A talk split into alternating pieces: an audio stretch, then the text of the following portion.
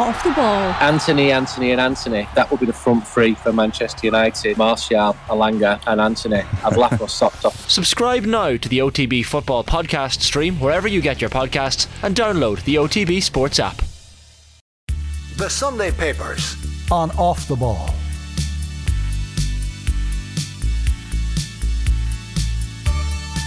And you're welcome to the Sunday Paper Review and Off the Ball. John Duggan with you this afternoon, sitting in for Joe Malloy. We're joined by the Irish Examiner sports writer Brendan O'Brien and the C E O of Teneo Ireland and the former Dublin senior footballer Mick O'Keefe to review the stories of the day. We will start the programme by expressing our deepest condolences to the family of Jack de Bromhead. So thirteen-year-old Jack died in a tragic riding accident at the Glen Bay races on Ross Bay Beach in County Kerry yesterday. He was survived by his father, the trainer Henry de Bromhead, his mother Heather, his sisters Mia and Georgia. It's heartbreaking. Uh, the de Bromhead family from Waterford, they're well known in racing circles. Obviously, Henry, a Gold Cup and Grand National winning trainer. Jack was a talented young jockey. He rode a winner only last week at Cazorvine uh, in the pony races, and may he rest in peace. Uh, I think the whole of the racing community, the sporting community in Ireland is in mourning today at this tragedy, and it's just devastating, Mick, and no words really, no words for this. No, and look, it just puts it all in perspective really. Um, here's a young boy, thirteen years of age, starting out his life, doing something that he loves, and just such a tragic, tragic accident. And look, we've all lost people in, in our lives, and I think all you can do is have huge amount of sympathy. All our thoughts are with the de Bromhead family. Um, God only knows what they're going through today. Like, it's really, really sad. Um, and hopefully they can find some strength in the next couple of weeks now to help them get through this, because no success, no amount of Um, anything can, can can prepare you for something like this. So just hopefully they, they get through the next few weeks. Yeah, well said, Mick. Uh, like uh, I think my heart breaks for them, absolutely breaks, and I just think there are no words. It's just thoughts and emotions and sorrow, and just I think they're in everybody's thoughts, the, the Bromhead family today. So okay, uh, let's begin uh, the paper review uh, to go through the, the papers today. Uh, we have the Sunday Independent Sport. So Conte's contenders.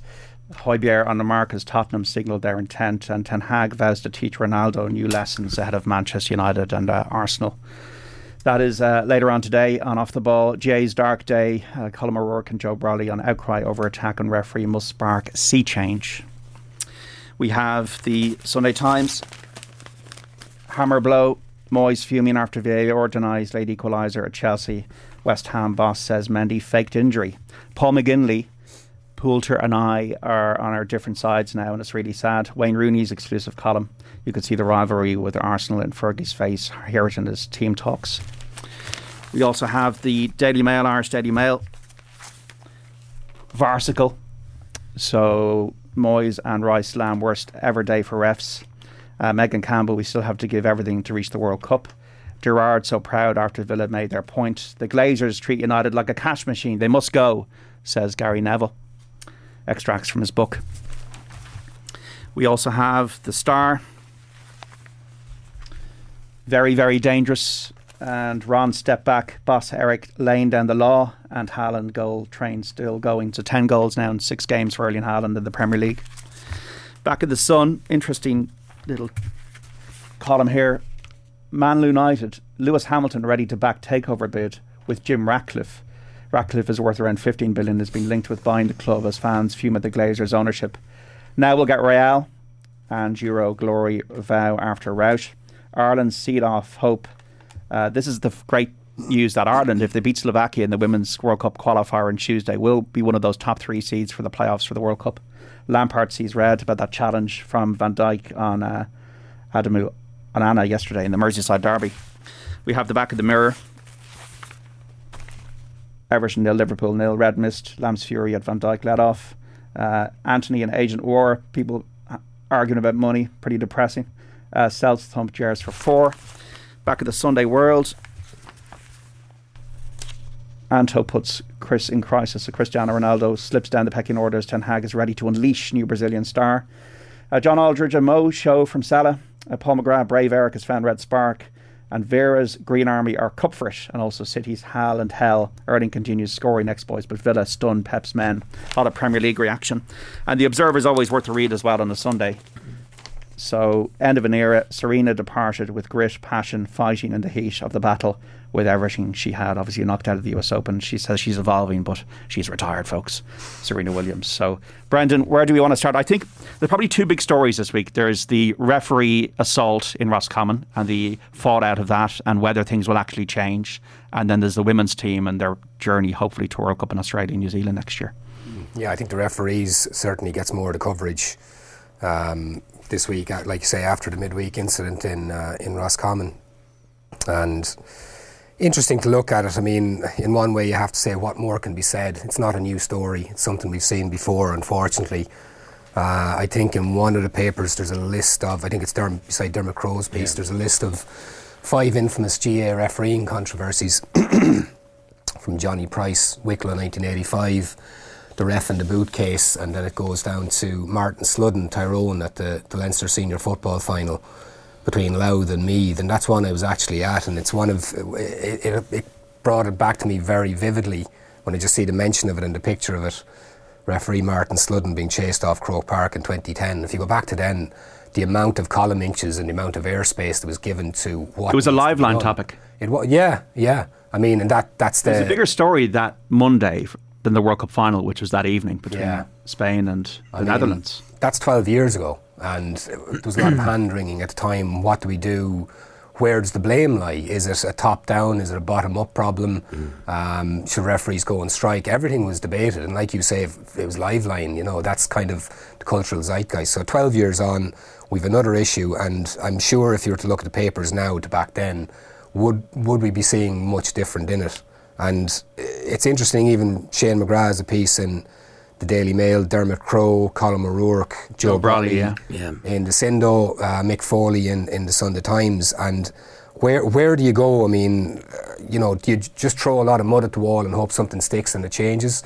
Because just even, just to pick out one aspect of it, um, Shane talks about, you know, a well-informed lawyer or vigilant administrator will exploit sloppiness and procedural rule, get people off or whatever. And uh, troubling as that recurrent weakness is, though, it's not at the root of the G A A's refereeing crisis. Attitudes are.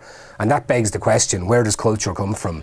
Where does attitude mm. come from? And if stuff is leakable at the top, if we're seeing these issues in terms of players and administrators and everybody else getting off the top, that's a cultural issue, and it does feed its way down. We see it in politics, we see it in economics with recessions and everything else. So I would argue that it is incumbent, very much so, on the G A A at the top level to absolutely, they will, the G A A will say that they have rules and regulations for this kind of thing, but as we've seen here, there's too much gets through. And that whole culture needs to stop, and that does start at the top. And then you work your way down. There's a hundred other questions you can ask. Yeah, John, I, I look, all there's about seven or eight articles in what we've read already this morning, and they all talk about it's a disgrace and cowardly and toggery, and, you know, hopefully this serves to ignite change. But, like, we've read this for fifteen, twenty years. Okay, ninety-nine percent of G A A matches that happen this weekend, next weekend, will go off without incident, but there's still too many. There's still too many incidents, and it is a cultural issue that now exists within G A A and soccer, um, not rugby, um, in, interestingly, but soccer and G A A from under tens up to junior soccer, junior football, junior hurling. There's a lack of respect, um, and it comes from a load of different things. I, I, I think we need to educate kids and we need to educate mentors from day one on the importance of refereeing and the importance of, of refs and respect.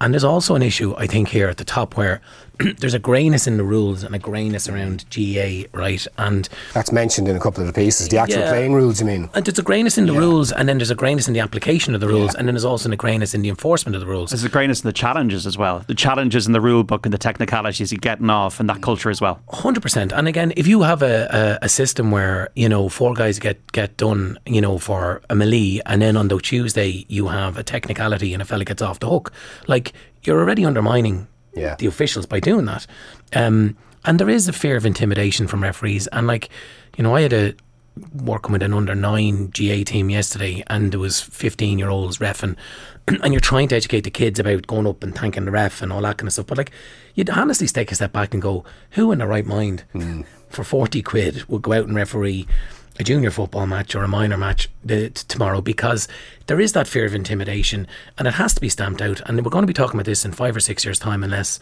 they get a hold of this issue. And one case is just one case too many at this point. And Shane has alluded to a strike, I think he calls for. Yeah. Will this wake people up? Um, but I think this is a four or five year journey we need to go on, starting with education for the kids and the mentors, really kind of significant disciplinary action and enforcement as well, and to give the referees the authority. And referees will get things wrong, and that's, there's V A R and soccer and all that stuff that goes on, but like until such time as we get to that, we're going to be back here, and to be some fella, and there was this kind of, you know, ha ha kind of macho man stuff about the fella in, in Wicklow getting put in the boot, and mm. there's this kind of culture of kind of, you know, disrespect and machoism that goes with, with disrespect for referees. But to be honest with you, at this stage we'll have no game if we don't have referees, and they need to stamp it out. Well, it's interesting you talk about rugby there, because Joe Brawley in his column yeah. in the Sunday Independent says my son Turlock, uh, if I cor- pronounce that correctly, was a keen rugby player. He started playing uh, at Malone when he was eleven, and he was shocked to find he was spending most of the season on the sideline having questioned a decision his teammates were upset with him for mouthing. His rugby coach has made it clear that it was totally unacceptable, and if it continued, they would be forced to send him home for good. He quickly learned not to open his mouth, not because he didn't want to, but because rugby's zero-tolerance culture doesn't permit it. Soon it was second nature for him. Mm. No, absolutely. And, and look, um, that's that's true. And it's not it's not Ireland, this issue. This is the same in England, you know, um, Wales, anywhere. The difference between rugby and, and other sports, you know, and, and the, the kids see it on the telly. Like, the kids take it all in. And they'll watch a Premier League match and they see David Moyes or they see someone else mm. pontificating, squaring up to referees, squaring up to officials. They see players arguing every single decision with a referee. That's crept into to G A A, that culture. And G A A, you've a, a secondary kind of un- undertone as well. But in rugby, they're just it just doesn't happen.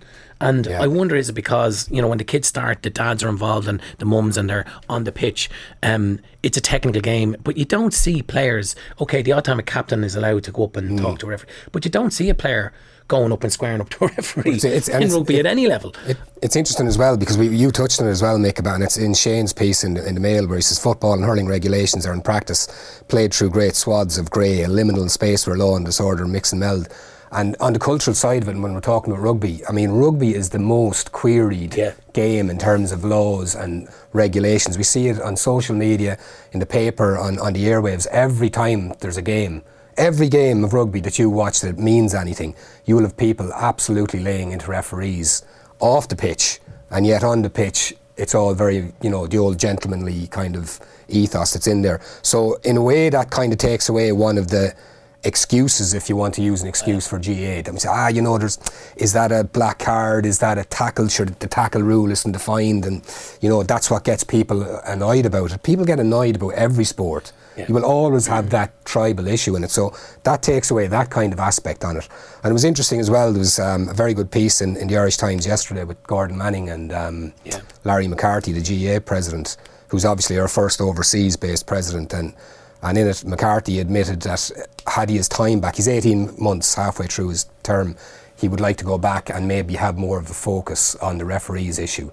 Um, that that's one thing if he had his time back. So look, hopefully in the next eighteen months, and hopefully the next guy is coming through, because in the G A A it's so unusual that you've the, the, the president and the, C, the effective C E O, you have two kind of heads of organisation that are very much equal in, in terms of a lot of ways. So hopefully the next person coming in Is, is looking at this, and they're putting. Well, they have to, because it's going to be like, as Joe Brawley said in the Sunday Independent, like the Catholic priest, that there won't be enough yeah. referees to go around. But you look oh. at look at the piece in in um, the, about the Roscommon uh, stat. One of the stat, stats that Dermot Crowe has, he says five years ago, one of the referees he spoke to drew attention to a crisis in the recruitment of referees in Roscommon, with half of them over the age of fifty. So, like we were saying, go back to Martin Sludden, go back to Johnny Price, and uh, and, and the Wicklow incident in eighty-five. This has been with us all our yeah. adult lives, yeah. and nothing's been There's fixed. A disease, though, of short memories. Yeah. Uh, and and also, there is there is a cultural...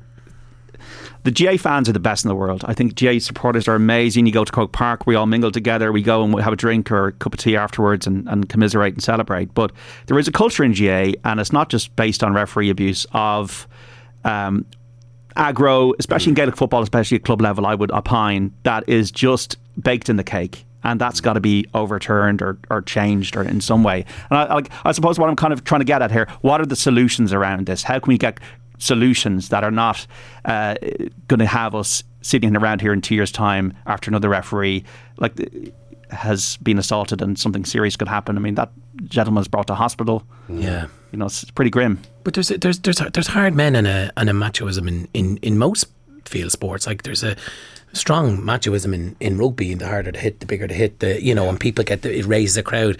In hurling, people like a hard man. Soccer, there's centre backs that would take your head off, right? And it's the same. It's a and, and the greyness of the application, I, I don't think is an excuse either. Like we had the incident when Ireland played New Zealand um, in the second test where the he was the player was really late on Mac Hansen. Remember that? Yeah. Uh, and kind of like you don't see the Irish manager or yeah. somebody squaring up to the referees is coming off the pitch. There's a reason why there there are policemen at National League Alliance Leagues matches, is because one of their briefs is to make sure that if the referee's in trouble, they can walk with a referee off the mm. pitch. Like that's so. What's the solution? The solution is it's it's it's it's it's a it's a, going to take time. I think it's cultural. I think it's educational for mentors. I think it's zero tolerance. You got to get with the Rudy Giuliani, New York. Zero tolerance, um, and this thing of of being able to, you know, um, challenge and undermine referees post game. I don't think we should be in that position at all. So no. for me, it's a, sorry, Brian. For me, it's it's it's a it's going to take time. Yeah, um, I, I think it's a two pronged approach, but it starts. I mean, what's low hanging fruit of it? The zero tolerance. Yeah. Like the cultural changes absolutely has to happen. Education, all that, absolutely crucial. But I would go further, Mick. I'd say that's a generational thing. I think in fifteen years' time, yeah. twenty years' time, if you start doing that properly now, you'll still be trying to get there. It's not a four or five year fix, in my opinion. But, and but yeah. but but the, the penal side of it, I think, is the low hanging fruit. That's where you can make changes now, and that's the point that Broly's making. Like he's making all sorts of suggestions. He says at one point, um, if a player criticises a decision or remonstrates to the referee, he receives an immediate red card and a minimum eight week ban. Now in practice I don't know how that's going to work, but I see his point. Like there are things you can do where this has to be rooted out immediately, and you're go- if, if something like that came in, you'd have a situation where yeah. teams would be finishing with twelve men. Fine, is that what you put up with? It's the same with rugby with concussion and, and high hits. Well, look, at what stage do we say, oh, this is ruining the game, yeah. like they have in the Southern Hemisphere, but what's the big picture? You want to make it safer for players and for referees, and if the entertainment value and the spectacle takes a hit, that has to be done. And, and the application needs to go from, you, you know, you have this always thing around, well, will I be able to apl- uh, apply this in a yeah. junior C football match yeah. or hurling match? Um, I think it has to be zero tolerance. We see, I guarantee today, ten players will touch a referee today. Mm. There'll be a hand on his shoulder, they'll mm. be up in his face. In, in in the Premier League games today, you, you're beginning to see that in G A A, players touching referees, yeah. en- encroaching on their space. I would have a, a zero tolerance of, you talk back to a referee as a manager or a player, it's a minimum of a yellow card, mm. sanction. You touch a referee, off, yeah. gone. And it, it, within within a year, you'll have all the grumbling and we'll do the typical thing of, oh, well, we've gone too far. You got it, we have mm. to do it at this stage. Going back again, okay, there are, you know, a lot of stuff happens, and there's there is a great culture in most clubs in the G A A where they don't, they'll actually self-sanction people who are poor on the line. And I've seen it in clubs where somebody gets a reputation for being a bit noisy on the line, and the club will actually have a word with them, which is the right thing to do. Yeah. But I think the Michael Foley's thing, just from, from my side, just to finish, is, you know, sometimes there's certain things there's no words left, not because there's nothing to say, but because all the pontificating and moral condemnation has already been done at different times in different ways, ending with the same outcome. If we've the same outcome here, and we're talking about this in two years' time, mm. well then, I, I, I think, you know, yeah. it's, a, it's a massive step backwards. Yeah. Just uh, some Dermot Krogh uh, parts of his article. Uh, the ink barely dry in a recent academic paper showing that almost a quarter of G A A referees had experienced physical assaults. Nocton, this is Kevin Nocton, the referee in in, in, in the incident, uh, ended up unconscious in hospital, left on the field for about forty-five minutes before an ambulance arrived from Ballinasloe. Also in his column, a study by members of the University of Ulster and Coleraine revealed twenty-three percent of G A A match officials surveyed had suffered physical abuse, ninety-four percent had experienced verbal abuse. A total of four hundred thirty-eight match officials were surveyed with an even geographical spread of respondents from across all four provinces. Just under ten percent said verbal abuse was a factor in all games they officiated in. Over thirty percent said it was an occurrence in every second game. Almost half said such abuse made them consider quitting. They said it had impacted on their mental health and well-being. They cited managers and coaches as the main culprits, eighty-five percent laying the blame at their door. Also, in Michael Foley's column in the Sunday Times, last year, the intercounty referee James Owens reckoned the number of referees in Wexford alone had dropped from eighty to fifty in three years, nearly forty percent. This is like, this is a crisis. Yeah. And it has taken this incident to highlight that as a crisis. Absolutely. And like you say, just on that last stat, the the one here as well about a report from the Oireachtas Committee in Sport in June showed that sixty-six percent of newly trained F A I referees had quit within two years, abuse being the main cause. These are unbelievable. They're not sustainable figures. They're just not. So give respect, get respect. That's not doing enough, is it? No, it's not. Not no, enough, no. No, we need more than that. The P R campaigns. But look, that is part of the education. I mean, we can be... we can be. But uh, is it wider? Is, is there... Like, when you're looking at Armagh Tyrone earlier this year and Armagh Galway, and I, I want to take the eye gouge thing out of that yeah. and everything else. But even, like, forget about the eye gouge, but just the whole melee, the chamozzle, this kind of, ah, sure, it's grand, it's baked, you know, mm. it's, it's fine. Is that contributing to this culture as well? Yeah, it yeah. is. And, and, and lack of sanctions contributes too. I, again, I, I want to be fair in this, like, you know, most clubs up and down the country set out their stall early to have ultimate respect for each other, ultimate respect for coaches, mentors, and ultimate respect for referees. There, there, there is a lot of clubs that, that set out their stall, and you sit down with, with groups of mentors and they're starting out their journey at eight and nine uh, and, and ten. Um, and I, I, I do think there is that, but there, there's just this minority, and there is this ethos, and there is this culture, um, and we don't want to take the physicality out of the game. Yes, there's greyness in some of the interpretation of the rules, but we can't have a shrug your shoulder thing when a, a guy allegedly or not walks onto a pitch thirty seconds into a second half match, mm. allegedly headbutts a referee and walks straight off with young lads, with young lads, and, and and then they're then they're crying. But that, that's it's bananas. Like, it's actually, like, it's disgusting. And there's all these WhatsApps doing around, and you're all probably getting the same things and the videos, and but some of the commentary around it from people who were allegedly there or saw it, and about people involved, like, you know, there are guys, and particularly men, who who have kind of built this hard man reputation about, you know, been the head case around the place, and, you know, like, but that's this whoever did that should go to jail, to be quite frank. That's an assault, um, and whoever did that should be sanctioned. Forget about a lifetime ban. Well, we, we we don't know exactly what happened. No, we don't. No, we don't. So, and I want to be careful yeah, in that because, yeah, I, yeah, because the video cuts out at a certain point. Yeah, we don't know exactly what but happened. If somebody, if, if somebody, if somebody, if somebody went on and, and if someone assaulted a referee, yeah, like, it could have been a push and he could have fallen. And absolutely, it been, you know. So. But if if if that happened, it's it's a matter for... I suppose what we're saying is maybe, Mick, that if it happened on the street and if there was an assault on the street, yeah. that would be handled in a in a way that everybody would expect it to be handled. And that's it's the same. Yeah. The Sunday Papers on Off the Ball.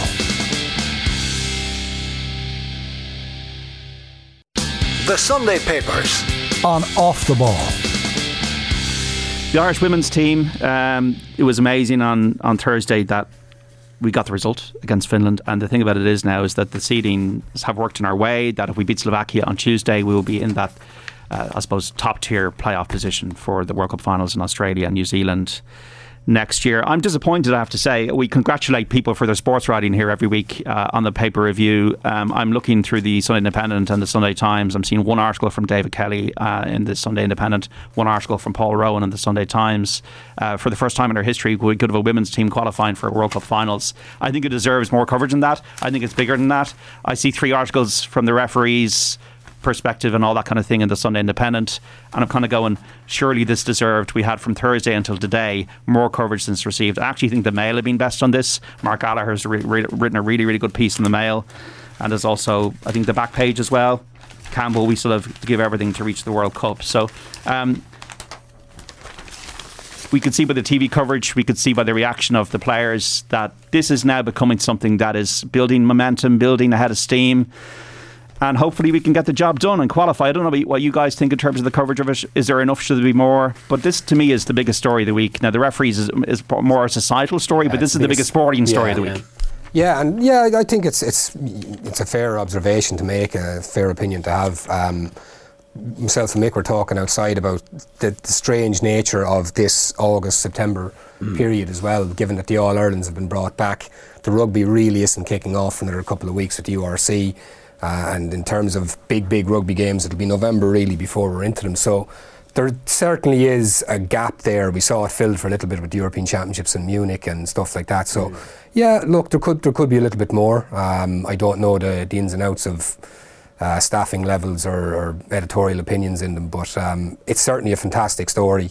Um, you have to... But the, the stories in all these players, the stories in every single one of those players, and they're now becoming mm. identifiable to the public. Katie McCabe, yeah. I think most people would know who she is now. Mm.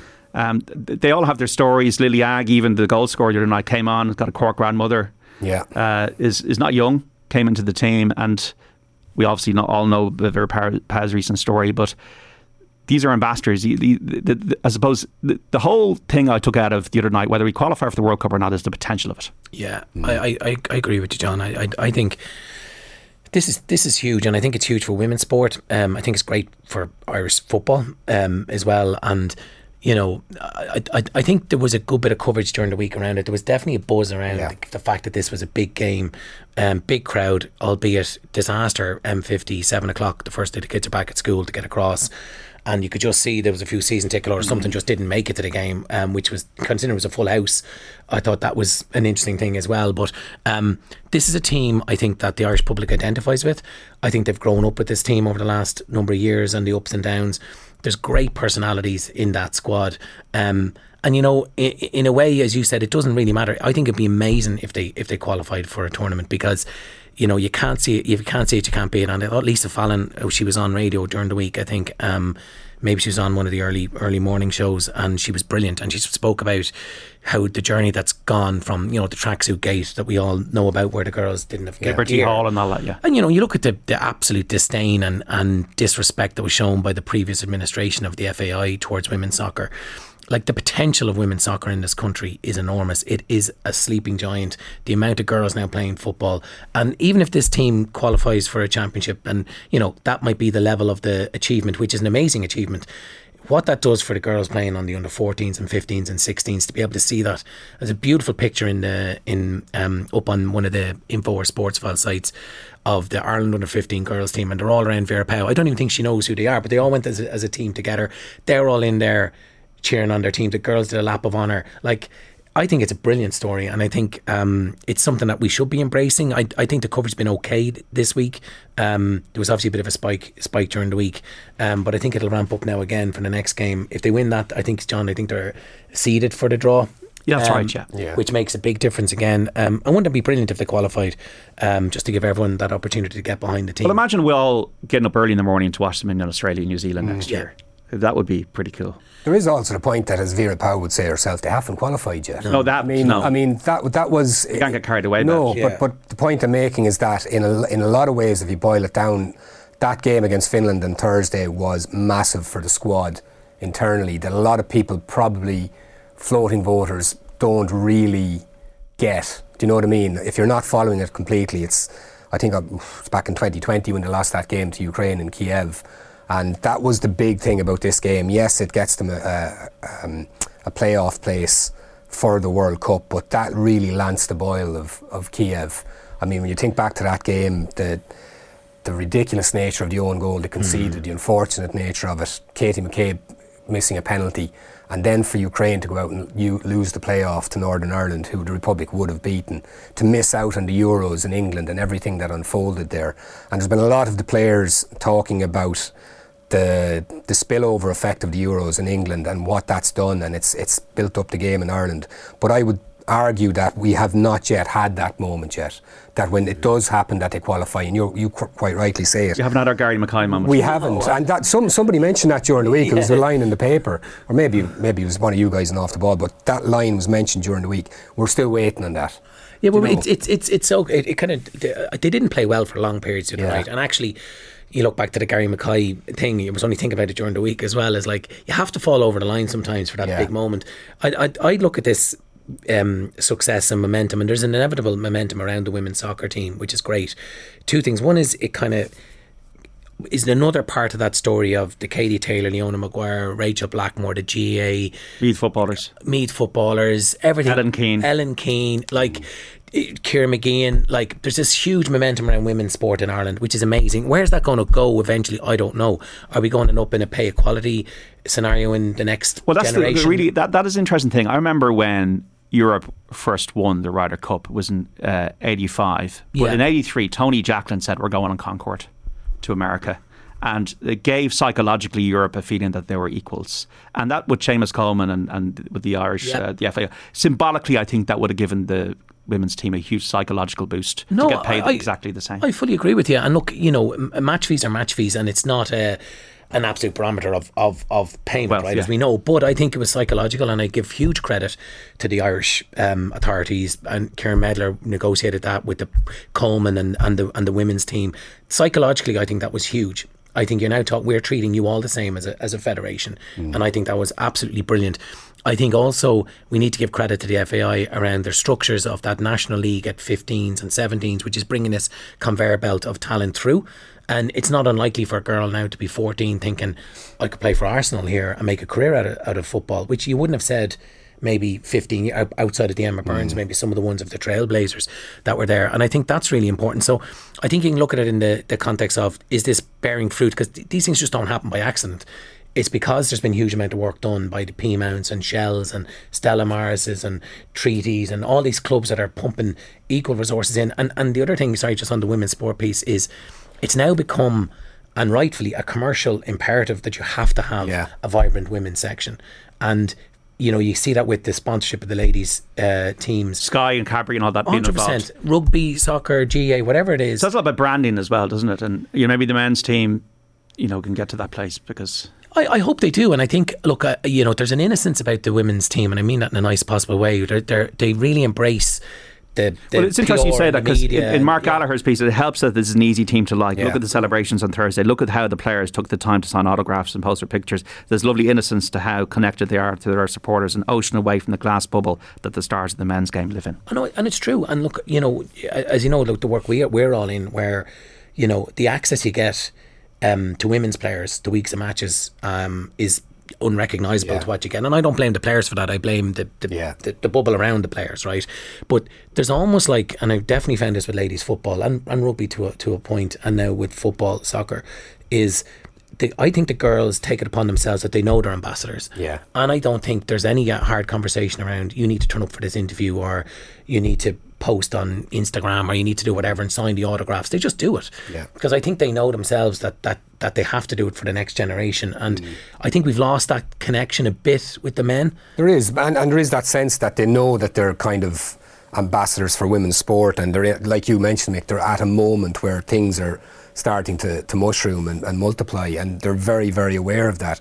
And maybe we'll talk about Rory McIlroy later on, and he, how he's taken on the board of ambassador for better or ill with mm. the Live stuff, and how that's improved his game. I think that's improved where they are as athletes as well, that they're they're embracing this.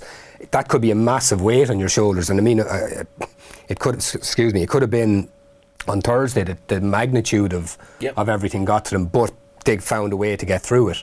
And I think, by and large, it is actually helping them as as, as sports people. No, there was an anxiousness about how they played the yeah. first thirty minutes, and, and, and even Katie McCabe, who's the the superstar of the team, you know, looked nervous to start, and, mm. and that expectation was sitting on their shoulders, I think. But like, they got through it, um, and I, I I think they're fabulous. I think they're so open, you know, um, and isn't that lovely? And maybe that's why we're so kind of fond of them, you know, that, and we really want to see them do well. Um, and I found that with the.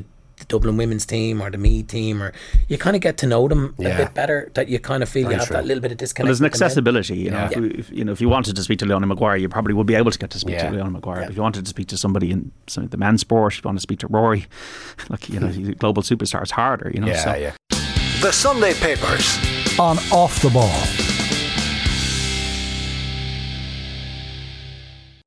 The Sunday Papers on Off the Ball. Man U Arsenal today, lads. Uh, this was one of the great games in, in world football. Now, it's still a, a game with a lot of, you know, magnitude and uh, iconic nature behind it. Uh, but obviously, competitive nature would say that Man City Liverpool is the game at the moment in the world. But this has got a great history. Wayne Rooney uh, had a really good piece in the Sunday Times about the kind of the battles in the mid uh, noughties between uh, Man U and Arsenal. Yeah, when is the last time Arsenal would have played Man U and definitely been in the better place? As bad as United have been for the last ten years or whatever, you know, Arsenal have been probably two thousand four. Was I was going to say, yeah. it's like, no. who's the tallest pygmy? Like, it's like they both haven't exactly been brilliant it's, for the last, you know. But that, you know, it's a it's a strange one. But the Rooney article is brilliant. I've actually, coincidentally, I've, I've read um, a couple of books in the last week. The, the match. Did you read the nineteen ninety-nine yeah, one? Yeah, brilliant. Just the, the anecdotes in it are just little bits and pieces. Don't spoil oh. it now. No, no, no, no, no. It's was telling me about well it worth a read. Yeah. It's very well laid out. The format of it is very, very clever. Very sharp, sharp, concise chapters on different players, different parts of the season. And he goes into great detail in that great semi-final and the replay in uh, in Villa Park. And I, I, I act, you know, more than any United game of that whole Ferguson era, I remember where I was, who I was with, what I was drinking, um, yeah. my reaction when Ryan Giggs scored the goal. It's so vivid in my mind, and yet I'd totally forgotten something as basic as Ferguson had actually changed his team up. Yeah, he had, he had, Giggs only came on after sixty-one minutes. You know, he had actually looked ahead and he'd said, for us to do, to even think about doing what we want to do, I need to rest players for this game. And Giggs came on, a refreshed Giggs, and he did what he did. There was a missed penalty in that game as well, right? Yeah, Dennis Bergkamp, yeah. last minute injury yeah. time. Yeah, yeah. You know, th- the treble could have been gone. And uh, the other book is the red on red one of the United um, Liverpool rivalry, and they go into the, I think it was the fourth round game at Old Trafford between Solskjaer. Yeah, which was the kind of the dress rehearsal for Barcelona. Um, which I'd forgotten about as well. So it's been it's been a great couple of weeks of kind of nostalgia on this, and Rooney's absolutely plugs yeah. straight back into it with a brilliant look and back new, at new information as well. Yeah, yeah, yeah. I mean, the Gary Neville stuff, like, is... Maybe go through it there. The Gary Neville stuff, I mean, how many times have we all seen that video of... Keane and Vieira in the tunnel. Keane and Vieira and I'll see you outside, picking someone your own side, or your own size. And here we go. So Wayne Rooney is talking about how... Um, Vieira basically went looking for Gary Neville. I think Vieira and someone else chased Gary down the tunnel. He's not a fighter, Gary, not off the pitch. And he ran into our dressing room. What's up with you, he said. He told us what happened, and when the teams lined up to go out, Roy went straight to Vieira. If you're going to pick on someone, try me, he said. Like, the image, the, the, the image of Gary Neville running. Of all people. Yeah, with his tail between his legs, back into the United dressing room, cowering behind the door or whatever. Like, what's up with you? Like, but you know. It, it, it, was, it was the outstanding rivalry of that, of that oh, it was era. Just brilliant. Like, you know, um, and you look back now, looks, Partey thinks, you know, Rooney says here, from our side, you know, he can more or less says, if we beat Arsenal, we we probably yeah. fancy ourselves to win the league. And you wouldn't say that today, obviously. Yeah. Um, but there, you look at the, you know, Pizzagate, the tunnel, there were two different... days, yes. right? You had the Ruud van Nistelrooy um, thing where he was getting patted on the head by Keown or worse. Yeah. Um, and then I didn't realise, and you completely forget sometimes with time, like he took a penalty the following year early on mm. in the season into the Stretford end and scored it. Um, and the pressure, Rooney talks about the anxiety on it, on his face. And I think, and John, we were chatting about this earlier, like I, I, I think it was a really niggly Um, rivalry that kind of took the best out of both of them, though. I don't think it ever occurred. It did spill over, right? But I don't think it got really, really nasty um, or bitter. Um, and actually, I think it was brilliant for the Premier League to have two teams go toe to toe like but that. Chelsea Liverpool had a bit more bitterness, I think, a couple of years later, didn't it? Jose and Rafa and all that kind of Maybe stuff. Maybe bitterness, but in terms of consistent spite, yeah, yeah. this was definitely. Yeah. I mean, how would it compare? Like, it's a different era, you know, Liverpool and City now, but. I, I, I think it's the best rivalry yeah, that the, the Premier League has had. This one, Arsenal United had more of an edge, and City Liverpool's very oh we yeah. all play beautiful football, very play, modern, a beautiful yeah. football game, yeah. and we'll Klopp and Guardiola love each other afterwards. Yeah, but is I, it, yeah, no, it, it was it was interesting in, in, in hindsight as well. Like that at that time, right? And there's all this nostalgia in the nineties, but you know. You had that kind of, it was that time where it was just changing, where you had all these influx of superstars, right? So you had, you know, Van Nistelrooy, you had Bergkamp, you had these foreign players, on a better way of saying it, right? And they were brilliant. And then, but they were backboned by these kind of hardened yeah. kind of pros, almost who straddled the eras, right? Yeah, so yeah. you had the Bruces and Pallisters and United at the time, you had Keown and, you know, and you had this kind of, you know, perfect balance of, yeah. there was a real kind of fellas who knew what it meant kind of yeah, thing. Yeah, and yeah. then you had this, this the, the glamour the of the silk and steel. yeah, yeah. yeah, exactly. It, it, it's an It's interesting as well because the book's um, kind of touching it that I was talking about earlier about, you know, Fergie, what was it he brought as a manager? And, you know, he wasn't a tactical genius by any stretch of the imagination. Like, very little in the way of tactical breakdown of a team. People talk about the Matt Busby era, go out and play, boys, enjoy yourselves, look for a red shirt or whatever. Like, it wasn't quite that basic. But Ferguson was not, you know, he wasn't Pep Guardiola by any stretch. And Wayne Rooney touches on it here again. He says the Arsenal game was the one game where Alex Ferguson let the opposition take the initiative. Arsenal would have possession, there was nothing we could do about that, so we'd sit in the mid-block, close the space, it'd be hard to play through and hit them on the break.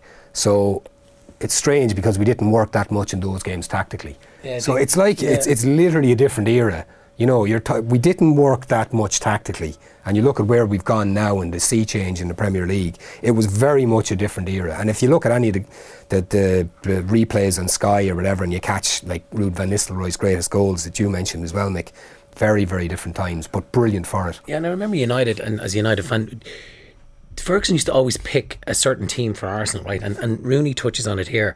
Yeah. He'd, he'd have a panel of, of twenty, right? But he, like, I remember Park Ji-sung, Darren Fletcher and Phil Neville used to always play against Arsenal. Yeah. And they mightn't play for the following three weeks afterwards. So again, going back to your point, he used to set himself up in a certain way with worker bees to kind of grind them down, because he probably knew mm. that if they went toe to toe, the way Arsenal were Nicky, playing football. Nicky Butt for Paul Scholes is another one. The big, the big physical oh, games, like but, yeah. Butsy, you'd be in there to... Park Ji-sung played every game yeah, against Arsenal. Yeah, yeah. you know? uh, also, the article, Arsenal were nasty. And I mean that as a compliment of sorts. They would leave a foot in on you. You could handle themselves. They wanted to compete. And another thing about the Pizzagate, after full time, yeah. I remember being one of the first into the dressing room, but then hearing shouting in the tunnel outside.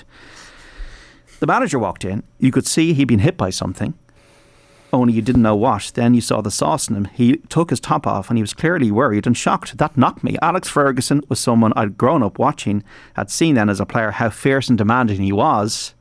Then you see him in shock. You take the football out of it, you understand that he's an older man who's just come under attack. So that was a really well... No, there is. And and, and he, Fabregas was the one who admitted it later on in life, wasn't it? That he was doing That's right, yeah. pizza. Because yeah. they denied it, Arsenal, uh, for a long period well, of time. Like, like, like you say, John, the whole thing was clouded in what happened for so long with Pizzagate. And I think it was Fabregas... Yeah. Good few years later was the first one to kind of, oh, that's new. And now all these years later, soup as well, I think, was thrown. Yeah, yeah, but, but it, yeah, pizzas. But just on, on the Ferguson thing as well, because because of the rabbit hole I went down this week, there was a brilliant I T V documentary called The Alex Ferguson Story, which was made in ninety-two, so the year they lost the league to Leeds, which is um, well worth looking. It's on YouTube, the whole thing. So if if you're into that kind of thing, definitely give it a look. You're still scarred by that one. But there's also like there's a bit of an undercurrent, sorry for uh, on this one as well. Um, Rooney talks about getting kicked up and down the place a little bit. You know, Sol Campbell was centre back at the time, actually. Um, mm. But if you read all the way through it, there's like you know um, the late uh, Reyes, uh, Juan Antonio Reyes, wasn't it? Um, mm. That Gary Neville would spend the first five minutes kicking him, like, and then you always have this kind of undercurrent of the hard man kind of rattling into a Bergkamp or a, or yeah, Rooney yeah. or whatever. You know, like that kind of was almost given back then. The first yeah. five minutes was chaos. Yeah, yeah. Just, like, carte blanche. Picture, yeah, the yeah. picture of, of, of Neville going into the back of him there. That's a brilliant picture. Yeah. We have live commentary today, folks, on Off the Ball. Nathan Murphy, Kenny Cunningham on Man United Arsenal half-four kick-off at Old Trafford, with the league leaders going to a resurgent Man United. It was interesting, Jonathan Wilson in The Observer. Now this is repurposed in the Sunday Independent. After a wild one point nine four yeah. billion pound spree, yeah. who can doubt that the Premier League is unstoppable? Amazing, really. Yeah, and look, it's quite an interesting article, actually. Um, you know, we've the the sign signing during the week, the transfer deadline stuff. Um, And I think the, the point he was making was around, you know, not even how the Premier League dwarfs every other league. And he comes out with a stat that Thanks. Notts Forest spent more money than the whole championship put together. Um, and is that what you need to do? And we did yeah. the Scott Parker thing during the week where he was yeah. sacked for basically more or less saying, I what, didn't get enough backing. And that whole thing around financial prudence versus what do you need to spend to stay in the Premier League. Um, and it does go back to, you know, in the early nineties when there was a far more kind of, you know, egalitarian might be the right way of saying it, mm. kind of distribution of funds from T V. Mm. Premier League broke away, redistribution of money, you know, where fifty percent went to the top, and then that's now gone and changed again, where what's the, I think it's, you get thirty or forty million for coming last or something like, um, so, you know, they, they, the rich are getting richer and the poor are getting poorer and the gap is getting bigger and the money's getting wild. And, you know, we talked about post-COVID and these clubs are going broke and now they're spending billions literally yeah. on, on players. And he, he touches on the morality of it, of inflation and recession. And I think he has a thing around uh, a player, an average player, um, getting paid more than, in a week than a nurse or a doctor or, a, or sorry, nurse or a teacher gets in a year. So there is a kind of a... a thing around, well, how much is too much? Well, um, yeah, as it says here, there's some, something particularly jarring about the spending given the general economic picture as energy prices rise, threatening millions with fuel poverty and potentially bankrupting tens of thousands of businesses, including lower league football clubs, with whom floodlights may soon become an impossible expense. The idea that one hundred million could be spent on Antony or five million on Calvin Ramsey, for that matter, comes to feel almost distasteful. It's, it's interesting to think, well, you, you know, the natural question for me is, where does this end? Mm. Like, we've for years, you go back even to Alan Shearer's British transfer record, Roy Keane's, whatever, three point seven five million. Oh, yeah. Oh, that's madness. You know, Trevor France, the first million pound player, and you're like, where does this end? I mean, great. Uh, this is an article loaded with stats and a rare example of it being brilliant for it. The context that Jonathan Wilson places here, you make you mention Nottingham Forest stat. It's actually more than every championship and Brazilian club combined. It's ridiculous. You know, who wants to be born with scorned for spending a meagre twenty-seven million euro, which is the same as the entire Greek league? He ends it. Seven clubs have spent more than one hundred million net this summer. These are sums beyond the rest of the world, yet some of those sides may not even finish in the top half. And you mentioned as well, Mick, how this has all been coming over a period of time. Mm. And th- the advent of the Premier League is the natural point for us all to go yeah. to. I think the really interesting point here is Jonathan Wilson saying, back to nineteen eighty-three, that's where he's kind of starting it. In English football, until eighty-three, twenty percent of gate receipts went to the away team. And then this chipping away at the whatever egalitarianism was there, that's when it started. So that's nine years before the Premier League started. And like, where does it end? Like, football is, we talked about bubbles earlier on, it just lives by its own rules. When you see what Barcelona are doing, yeah. it's just... But you talk about European Super League, the global Super League is the Premier League. Yeah. And the I still think there's potential, because really only in the last fifteen years did they get their international broadcast rights right. Yeah, and I yeah. still think there's potential around that. Like America, that it's been an exponential growth in recent years. And I still think there's there's growth potential. I, I, I so agree if with you ask me where it's going to stop, I don't think it's going to stop anytime soon. I, I agree. With, with nation states getting involved, with yeah. Saudi Arabia, with the U A E, yeah. with the Ameri- American people uh, getting involved, thinking that look, there there is huge...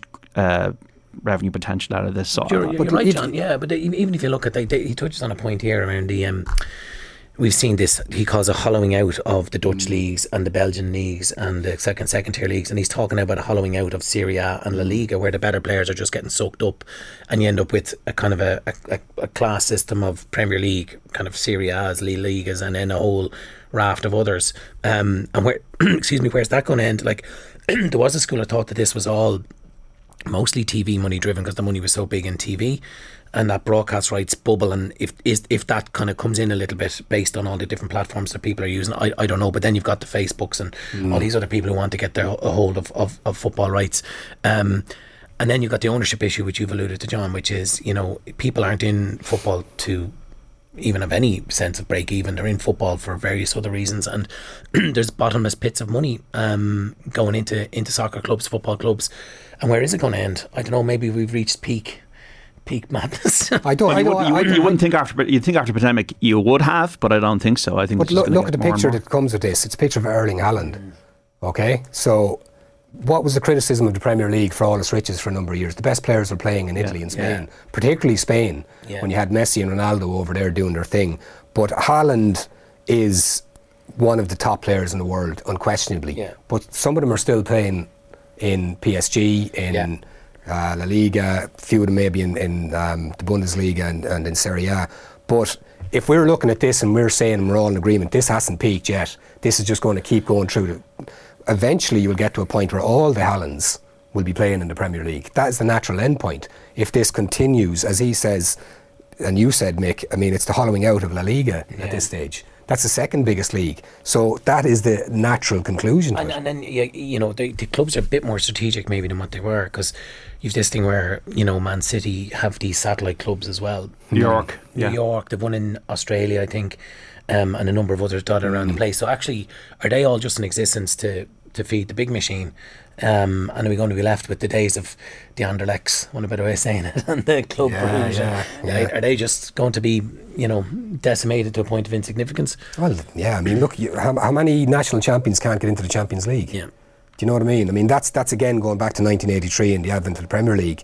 It's just a constant frittering away of whatever sort of sporting values are there for for for money. Yeah. That's all it is. Uh, most of the coverage in the papers is match report based, because obviously we don't have G A A Championship at the moment. We don't have rugby really uh, getting into gear yet. Although it's interesting that Stuart Barnes and um, Stephen Jones have kind of done a one year from the World Cup piece in, in the Sunday Times. But I'm just sick to death, lads, of V A R, and uh, reading every single article in the papers has got a V A R element to it. I don't remember football being broken beyond repair before V A R. I remember a couple of controversial incidents over thirty, forty years, Maradona and Henri being the obvious ones that come to mind. But life is grey, and to me this is uh, soiling the game, um, because maybe it's more in England. I think in Europe it seems to be uh, better applied.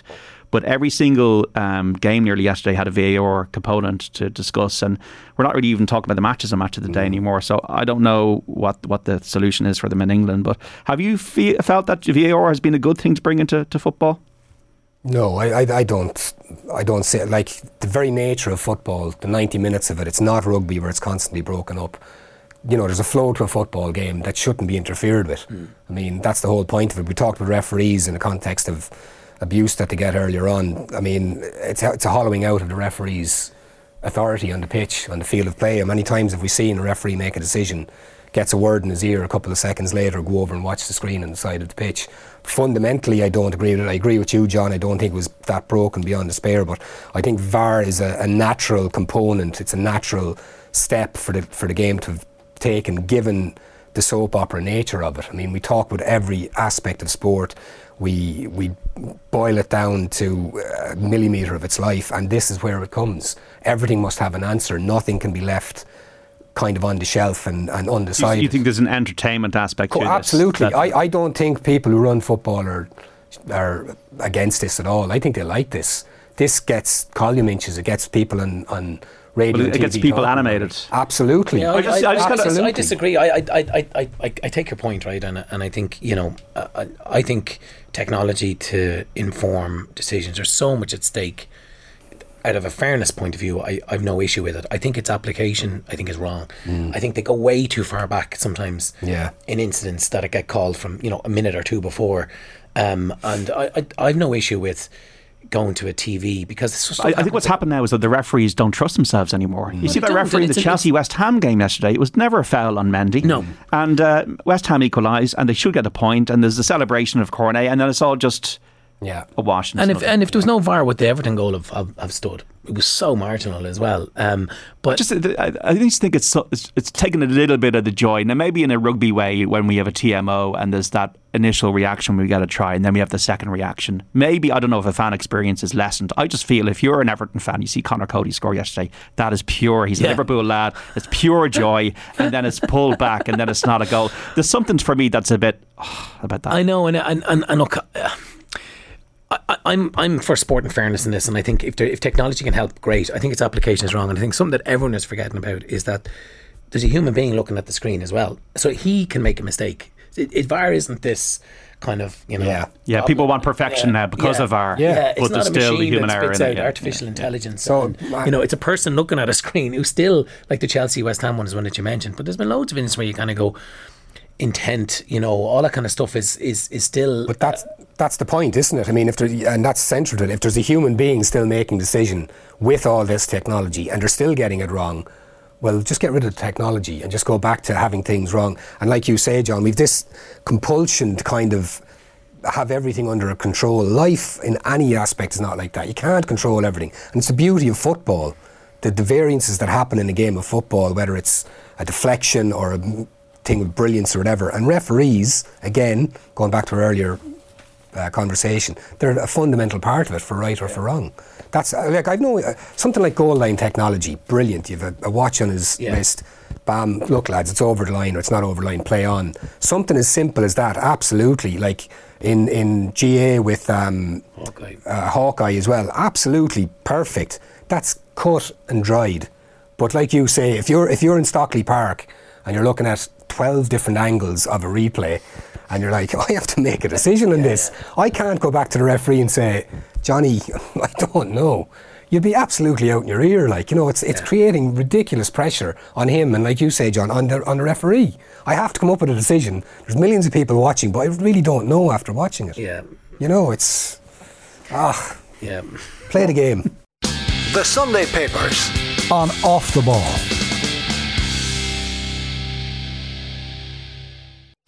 The Sunday Papers on Off the Ball. Rory McIlroy, uh, Eamon Sweeney, the back of the Sunday Independent, distraction becomes inspiration on his win in the uh, P G A Tour FedEx Cup uh, finale. Obviously, we know the Live Golf Tour is uh, up and running at the moment. Uh, they're allowed to wear shorts, which is wonderful for them. Um, the, the one, one paragraph I took out of the McIlroy thing: he's intelligent enough to realise the reputational damage the sport he loves will suffer if its stars are seen to privilege the bottom line above everything else. And also Paul K- uh, McGinley, the former Ryder Cup captain, is interviewed in the Sunday Times speaking about Live Golf and all that kind of thing.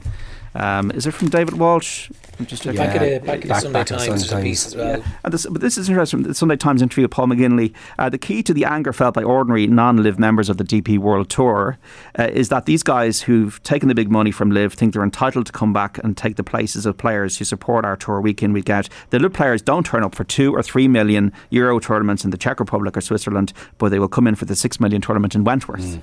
This has led to a lot of resentment. Keith Pelly, who's the boss of the D P World Tour, has spoken to virtually every one of our players. Not one wants the Live guys in our tournaments. Messy golf, but Rory taking the lead on it. That's the key though. Like, Rory will get all the the column inches, but that's fundamentally the issue that matters.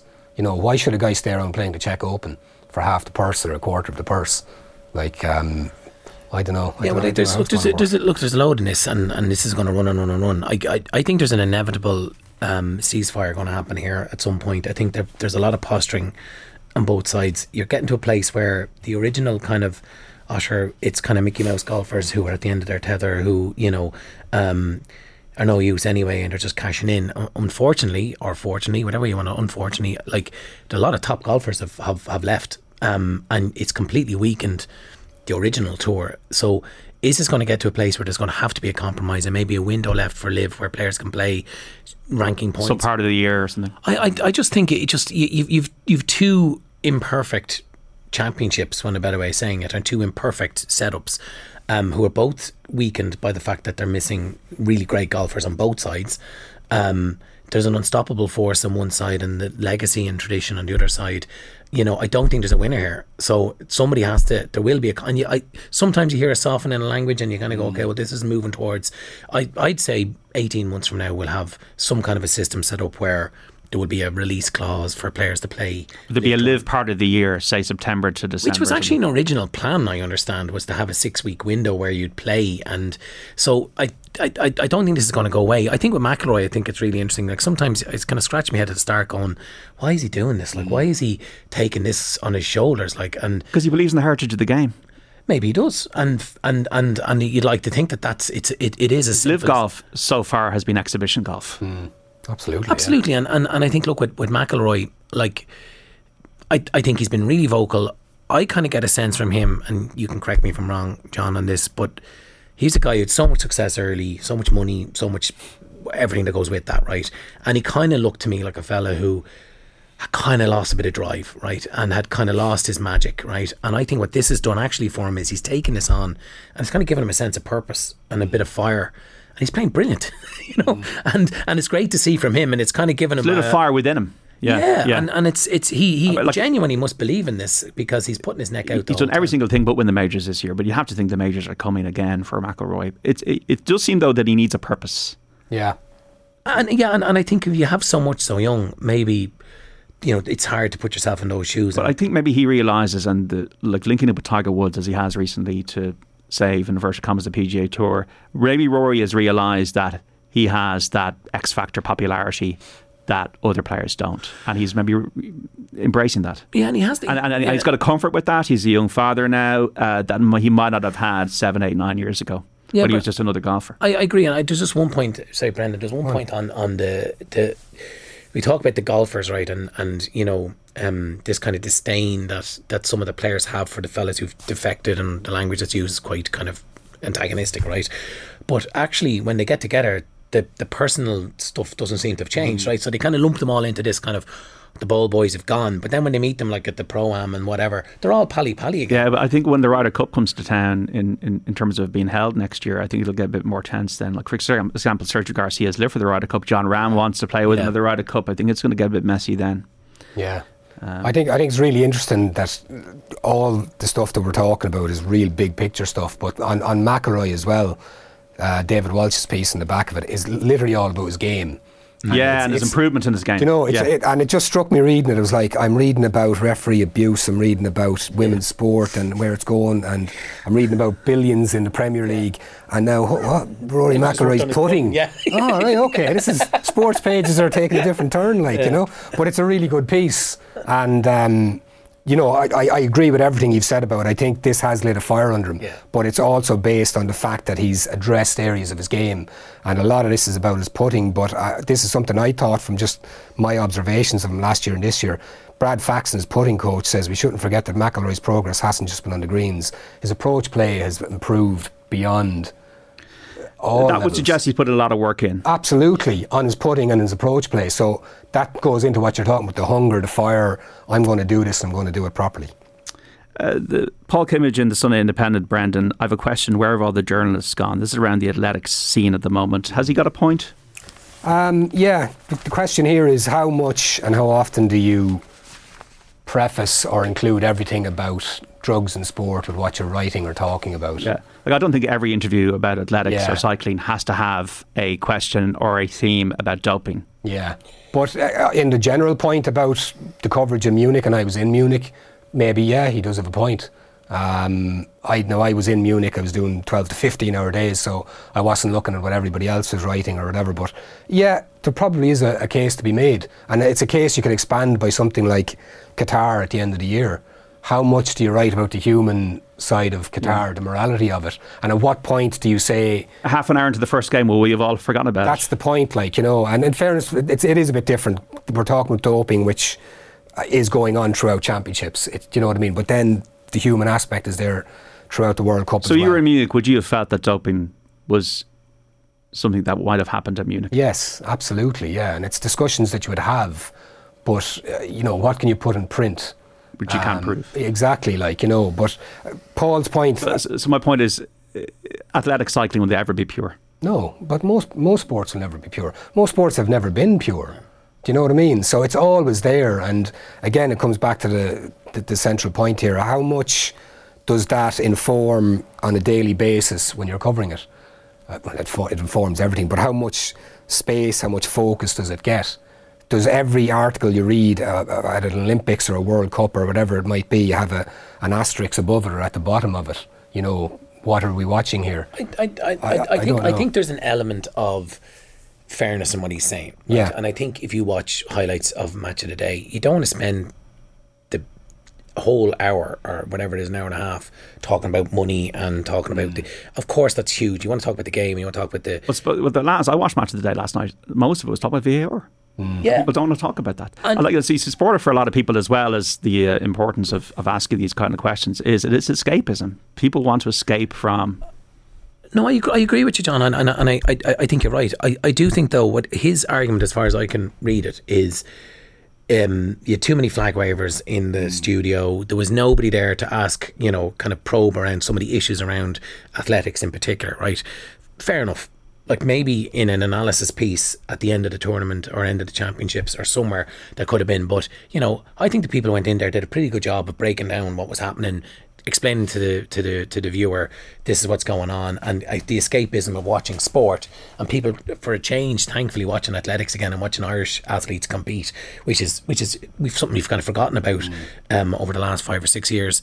Um, sometimes the context doesn't doesn't lend itself to it. I did a racing roadshow last week uh, with Ger Lyons and Johnny Murta, and just the vibe of it, it was a fun vibe. It wasn't really lending itself yeah. towards let's talk about Jim Bulger now and what he said about uh, mm. potential issues around doping in Irish racing. Not every single thing no. has to be like Israel Olatunde. You know, uh, I'm looking through Tommy Conlon's article here. I don't see any questions no. around. No, that's a two thousand word piece minimum, and it's not mentioned in the same paper. So that does explain what I think what we're talking about. Yeah. When, where does it come in? And and you could make the argument in that piece. That's a hundred meter runner, so that's an event that has a huge history of doping. Um, for Israel Olatunde to get in, Tommy mentions in the piece, he needs to go under ten seconds to get to a World Championships. He's ten seventeen.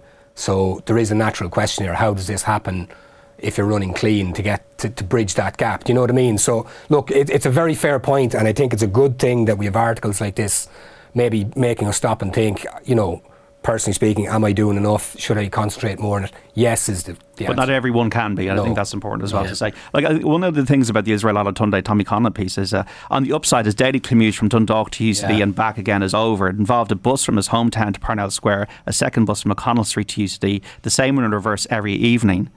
Unless he got a lift home from his father, who also works in the city. It was ninety minutes each way, sometimes longer. And a couple of days each week, he'd have to make his way out to Tallaght A C for training before the long schlep home to Dundalk at night. Now, it's going to improve for him, but how are you supposed to compete in this environment? And that more, again, is about the whole structure of the support yeah. for Irish athletics. If you want uh, Rashida Aleke to be a world champion or Olympic gold medal winner at four hundred metres now, she's gone to America. Mm. The structures have to be there to support that, and there has to be an industry around that. Absolutely, and and Paul Kimmage in his piece makes a, a point about um, people moaning about um, the lack of funding for coaches, which I, kind of offhand way of putting it, we do need funding for coaches. We do need more money in Irish athletics. We do need a better structure for all these people. There's no doubt about it. That does not for a second take away from the, the anti-doping aspect of it. But these are all issues. And like I'd, I'd read that about Israel Olatunde before and his, his schlep up and down from mm. from um, from Louth down to the city centre and out to Tallaght. It's astonishing he did what he did. Um, given given yeah, that regime, the, the only the only slight counter is right. If um, if all of us have probably been out to the campus, Sport Ireland campus, and it's amazing, right? And I think we're at a point now where there are facilities and there is funding that somewhat gets to a place where, unlike thirty years ago, where the system was getting in the way of athletes, where actually there is a system, right? Yeah. The thing around the athlete coaching thing is interesting because what used to happen was they would get their own coaches. And they would be still paid do. privately, right? Yeah, yeah, and they still do, right? A lot of them, right? But the the inference being is that, that the, the government, through the mechanism of the national governing body, will pay for your coach. So they're saying that you they'll, they'll give you your thirty, forty thousand euro a year as a high as a high performance athlete. Mm. Plus, my understanding is that your coaching is, is done through the high performance structure of the N G B. Now, where it gets subjective is is is that coach. The right coach for the athlete, and some of them still go and get their own coaches privately, and hence the argument around, well, should we be getting money yeah. to support our coaching yeah. needs as well? Yeah. But if you give everyone money for coaching, well then what's the point of having your elite? Athletics is such a diverse sport, um, you know, running, jumping, distance, sprint, everything like that. People, scholarships in the States, people over in Loughborough, people based at home. Yeah. Like I don't envy anybody trying to come up with a system where, where it works, but unquestionably something needs to be done to better support it. What else, uh, just to finish up, have we spotted anything else that we like? Um, Ten Hag. Or, uh, you know, articles about Tottenham's victory yesterday. Ten Hag is a genius, obviously. Uh, well, Ten Hag laying down the law to Ronaldo. It, it, it's interesting that Ten Hag like, has to. He has to, for his own sake, lay yeah. down the law and say, Maguire, you can't play. Ronaldo, you can't play unless you're good enough. So uh, those vic- that victory against Liverpool was huge for United. Obviously, they've got a couple since to play again today. But I was even reading The Athletic yesterday. They've they've significantly backed Ten Hag mm. in every single way now. They've opened the purse strings. And this, I think, is a way of the Glazers getting the heat off themselves. But today, every single time the Glazers reach the brink, yeah. they, they throw them, put the money in. I think they're talking about two hundred fifty million they've spent. Like the, the money even is astronomical well, for I, Anthony. I, I saw the slag of the United fans was they, you know, they put the Norwich scarves away for a few weeks, you know. Um, but I think, um, I, look, the Liverpool game was a bit of a one-off. Liverpool do look like a slightly faded force, and that, derbies are derbies, right? Um, Southampton followed by uh, Leicester. I watched the Leicester game and I thought, you know, I should have won by five or six mm. against a very poor Leicester team, and we're hanging on at the end actually because Leicester had a couple of chances. What's your team again, Mick? United. You, Brendan? Uh, lapsed Man United. Long, lapsed, long, okay. long, long time okay. ago. Long, long time. You no longer go to mass. No.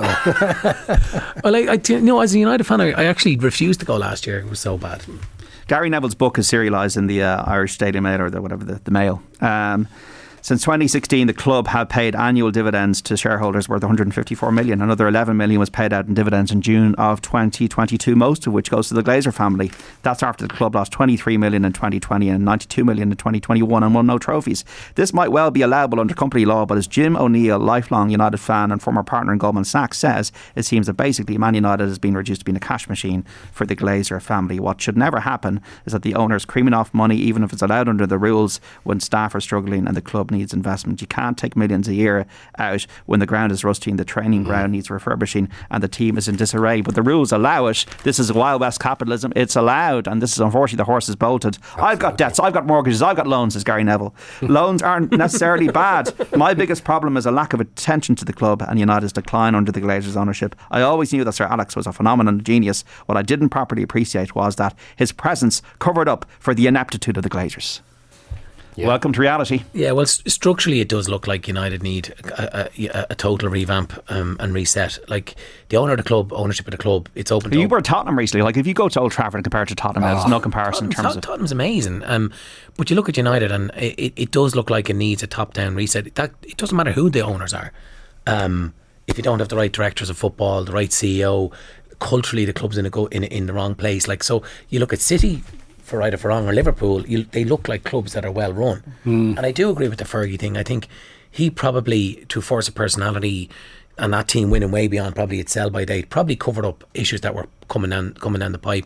I think overall in the papers, myself and Brendan were, were chatting about this earlier, the lack of G A, and I know there is G A, but the lack of is kind of, we really should be talking about an All-Ireland final today, or even last week's All-Ireland final, right? Well, we're not talking about the club scene. Wasn't the whole point uh, we're going to create this uh, six months uh, of, of for club players? And there's a bit of uh, David Clifford at the Celtic match yesterday, yeah, and yeah. a bit of this and a bit of that. Well, you're, you were never going to have the club game in the papers or on, like, it's just. But Larry McCarthy game. said it was the most important thing of the year at the All-Ireland final. Yeah, but that doesn't mean it has to be in the national media. I yeah. mean, that's that's the reality of it. I mean, I've no. See, that's the disconnect that there is between the big show, the thing that Uh, enchants the whole nation, which is the All-Ireland Championship, the inter-county season, which is what drives more revenue for the G A A, which you can put back into units association, which starts with the club and benefit the whole association. I think this is madness. The, I G A A, the G A A came from the right place in mm. trying to make the change it was making, which was to make sure that there was better balance.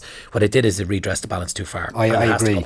I, I think it needs tweaking, but I like the idea of it. I mean, like, everything you say is right, but the way it was, the club player was just getting shafted year in, year out. And we talked about referees in decline. There was lots of anecdotal evidence about club players just disappearing, not hanging around, turning but to other sports. Surely uh, most inter-county players have been in the States. Well, they have. And, and you know, the, but you, then you, you, you, sorry, Nick, you, you bring it, bring it forward another couple of weeks. So maybe the All-Irelands don't finish until, what, the back end of another three weeks or whatever. Does that help in cutting out this flow of traffic to the U S and they just go straight into the club scene? I don't know. If the, if the principle and, and, and, and, and on the other hand, like, there's players like T J Reid probably never get a break all year. Yeah, and look, and, and, and G A, an inter-county player will tell you it's great, right? That's another thing, yeah. because they all got a holiday this year and they didn't in the past, and not this open-ended season and the madness of playing the first round of the Connacht Championship and then playing the second round nine weeks later, yeah. like bananas, right? Stuff. And then the G A A managers have too much control and they won't release the players to the clubs. The principle of what they're doing is right. What they've done is they've gone too far, and I think they need to bring the All-Ireland finals back to middle of August, end of August for the hurling and football. It's all about the summer. Like, we were down west um, uh, in Lahinch, and after the football final the kids are out trying to be David Clifford and Shane Walsh. Three days later they're back playing soccer. But you got, you got to give them that window of, mm. of time, and losing out that bit of the back to school thing and the cups going around the schools, and there is something in that. Yeah, and also it, the intrigue of a two to three week lead up to a All-Ireland final, or even a the search week. for tickets and like, mm. and like and like that thing of um you know, if the idea is, one of the ideas is to finish the All-Ireland club final, say, the first week in December, so you have a calendar year, mm. and let the club final be the, the curtain coming down on the season, which it should give it give its place. You can still do that by finishing the All-Ireland finals at the end of August. People forget, you want to talk about two teams in the final, so there's mm. all the other teams going yeah. playing their championships yeah. Yeah. if they want to be playing. And make the club uh, finals a huge thing. Make it a big thing. Market one hundred percent it massively. Like, have a, have a, have a national holiday around it, whatever. Um But I just think there's been a gap here. I like today mainly on the programme between one and seven on News Talk. It's two Premier League games. It's yeah. Leona Maguire. It's a bit of Dan- Danish golf, golf in Denmark. It's the Grand Prix in Holland. That's mm. it. Yeah, and we should be talking about at this time of the year. I think we should be also talking about G A A. Mm. Brendan O'Brien from the Irish Examiner and Mick O'Keefe from Teneo C E O. Thanks so much, lads. Brilliant stuff. Appreciate your time on the Sunday Paper Review. Thank you. Enjoy the rest of your day. We'll speak soon. The Sunday Papers on Off The Ball.